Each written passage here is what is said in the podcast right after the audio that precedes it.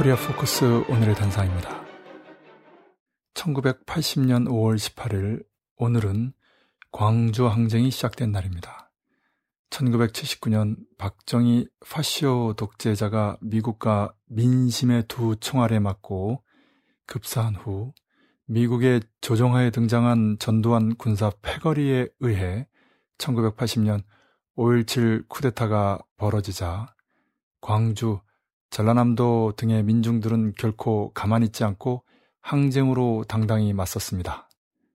5월 18일 오후 광주 시내에 투입된 공수부대원들이 운동권 대학생들만이 아니라 일반 시민들까지 무차별 살상하고 폭행하는 것을 본 광주 민중들은 격분하며 항쟁에 떨쳐나섰고 광주를 해방구, 남코리아의 파리꼬민 광주꼬민으로 만들었습니다.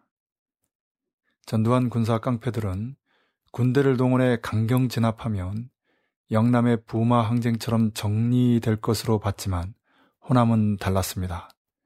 가보농민 전쟁 때처럼 여순 무장 항쟁 때처럼 호남 민중은 군사 파쇼 정권의 파쇼적 폭력의 반파쇼적 폭력으로 불의의 폭력에 정의의 폭력으로 맞섰습니다. 비록 끝내 좌절됐지만 5월 27일 도청 점령시까지 11일간이나 영웅적인 투쟁을 벌였고 불멸의 위훈을 남겼습니다. 광주항쟁 곧 광주 전남 호남 민중의 영웅적인 무장 항쟁은 전두환 군사 파쇼 정권 시절 수많은 혁명적 활동가들을 낳았고 결국 1987년 6월 항쟁의 승리로 이어졌습니다. 광주 민중 무장 항쟁의 가장 큰 성과 중 하나는 이때로부터 더 이상 남코리아 내에서 군사 쿠데타는 불가능하다는 것을 확인시켜 줬다는 것입니다. 광주라는 고립된 일부 지역에서 겨우 진압에 성공한 미국과 예속 파쇼 세력은 그 이후 다시는 군사 쿠데타나 군대를 동원한 민주 진보 운동 탄압을 시도하지 못했습니다. 가령 1987년 6월 항쟁 당시 전두환이 군대를 동원하려 했으나 미국이 막았다는 사실은 널리 알려져 있습니다. 그렇게 해서 노태우의 6.29 항복선언이 발표되었던 것입니다. 앞으로도 만약 서울을 비롯한 수도권에서 이러한 군대를 동원한 유혈 진압이 발생한다면 그걸로 상황은 단순한 항쟁이 아니라 혁명으로 번지게 될 것입니다.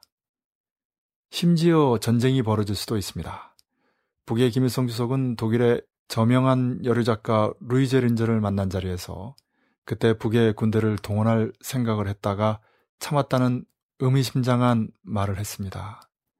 미국이 항공모함을 동원해 전두환 군사 파시스트를 지원할 때 북은 혁명 무력을 동원해 남의 민중을 지원하겠다는 뜻입니다. 김일성 주석의 성공한 항일혁명, 항일전쟁의 기본 전략인 전민항쟁론은 사실 이런 의미를 담고 있기도 합니다. 북은 최근 한 발 더 나아가서 남의 민중의 준비 정도와 상관없이 전쟁을 벌일 수 있다는 의미로 전민보복전이란 개념을 국방위 중대 보도로 발표했습니다. 광주 항쟁은 현재 진행형입니다. 군사 파시스트의 딸이 이른바 대통령이고 상전 미국의 배우조 정도 여전합니다.